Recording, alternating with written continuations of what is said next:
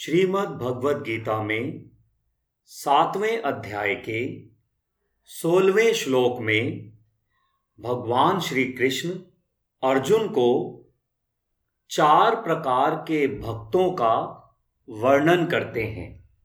भगवान श्री कृष्ण अर्जुन से कहते हैं, हे भरत श्रेष्ठ अर्जुन, चार प्रकार के पवित्र लोग मेरी भक्ति में लीन रहते हैं। भगवान श्री कृष्ण चार प्रकार के भक्तों का इस प्रकार वर्णन करते हैं।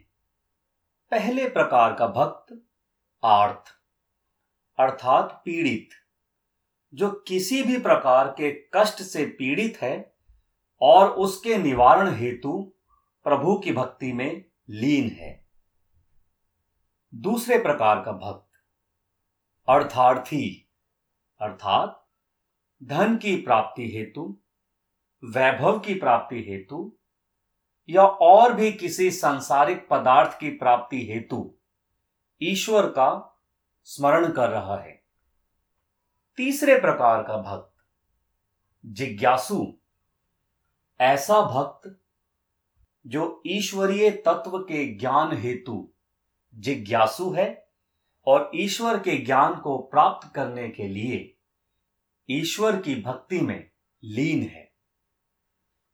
चौथे प्रकार का भक्त ज्ञानी, जिसने ईश्वर के तत्व स्वरूप को जान लिया है और ईश्वर के तत्व को कण कण में देखता हुआ, सारे संसार से प्रेम करता हुआ ईश्वर की भक्ति में लीन है।